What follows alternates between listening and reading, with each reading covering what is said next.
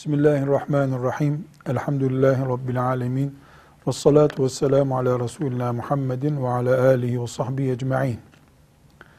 Peygamber Efendimiz sallallahu aleyhi ve sellemin yemek listesi elimizde yoktur.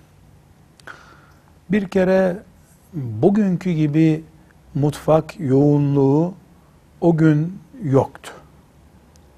İkincisi elimizde Resulullah sallallahu aleyhi ve sellemin kahvaltıda, iftarda ne yediği, ne kadar yediği şeklinde net bir bilgi de yoktur. Ama ashab-ı kiramdan farklı e, sebeplerle, farklı olaylarda e, verilen bilgiler vardır. Ancak biz önemli bir noktayı tespit etmemiz lazım. Resulullah sallallahu aleyhi ve sellem Efendimizin çok yediği veya sofrasında bulunduğunu bildiğimiz şeyler kutsal yiyecekler değildir.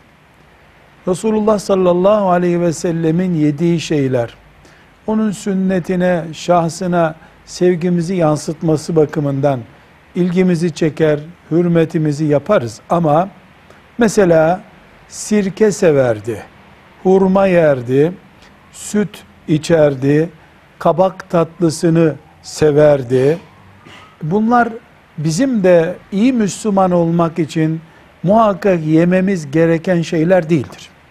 Peygamber aleyhisselam Efendimiz hayvanın arka budunu severdi et yediği zaman.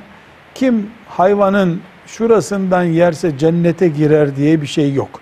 Peygamber aleyhisselam efendimizin yediği şeylere değil, sünnetine, şeriatına sahip çıkmak gerekir.